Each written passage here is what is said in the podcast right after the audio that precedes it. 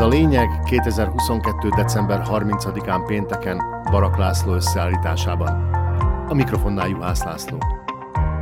A lényeg támogatója a Kaufland, ahol karácsonykor is lehetséges a spórolás.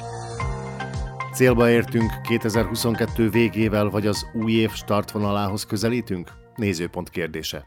Amin egyébként lehet egy jót vitatkozni, sőt veszekedni. Kinek mi smakkol?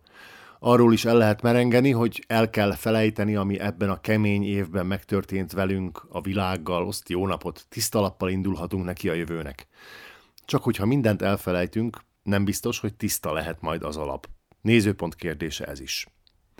De hagyjuk a filozofálgatást, a kötszurkálást, főként pedig a moralizálást, legyünk inkább gyakorlatiasak. Akkor is, ha Szlovákia lakosságának több mint fele szerint 2023 rosszabb év lesz az ideinél.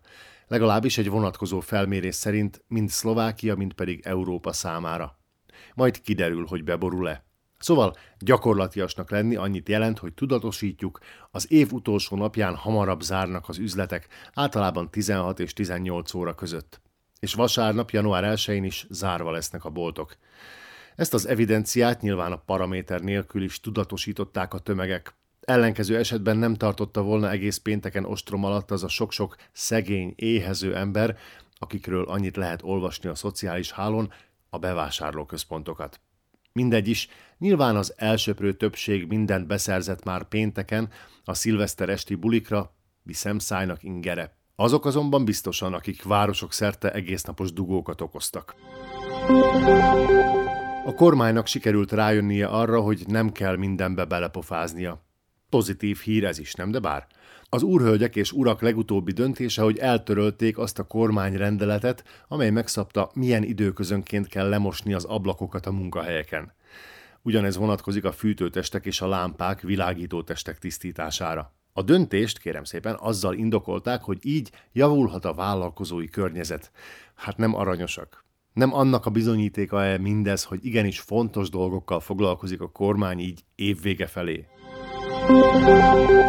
Mintha termőtalajra hullottak volna a kormányberkekben az államfő Zuzana Csaputová intelmei is. Azt mondta, Szlovákiának olyan államnak kell lennie, amelyre számíthatnak az emberek. Vagyis ahol az igazságszolgáltatás mindenkire egyformán vonatkozik, és ahol az emberek számíthatnak az állam segítségére a nehéz helyzetekben, és ahol emelkedik az életszínvonal. Tegyük hozzá, ezeket a paradicsomi állapotokat sajna a távoli jövőre prognosztizálta az államfeje, amikor arról kérdezték, milyennek képzeli el az országot a következő 30 évben. Hozzátette azt is, előre kell tekintenünk végre. Aha, végül is a közhely szerint, ami késik, nem múlik, csak legyen hajlandóság meg erő kivárni, amire olyannyira vágyunk. Mindemellett úgy tűnik többen vannak köztünk a türelmetlenek, mint a türelmesek. Nyilván ezért derült ki egy friss felmérésből, hogy az emberek többsége előrehozott választásokat akar. A Medián ügynökség decemberi felmérése szerint a megkérdezettek 65%-a úgy gondolja, hogy a jelenlegi politikai helyzetet előrehozott választásokkal kellene megoldani. Mindössze 22% hisz abban, hogy a rendes választási időpontig az ideiglenesen megbízott kormánynak kellene kormányoznia. 8% pedig azt szeretné, hogy szakértői kormány irányíthassa az országot. Főleg a 30 és 59 év közöttiek, a középfokú végzettséggel rendelkezők és a Besztercebányai és a Nyitrai régió lakosai teszik le a voksukat az előrehozott választások mellett, írja az ügynökség.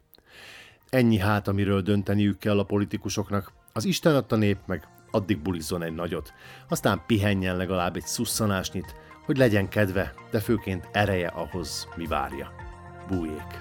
Ez volt a lényeg Barak László összeállításában 2022. december 30-án pénteken. Kommentált hírösszefoglalóval legközelebb 2023. január 2-án hétfő jelentkezünk. Addig is hallgassák podcastjainkat a Paramédia rovatban, illetve a Spotify, az Apple Podcasts, a Google Podcasts és a Podbean platformjain. Boldog új évet kívánunk!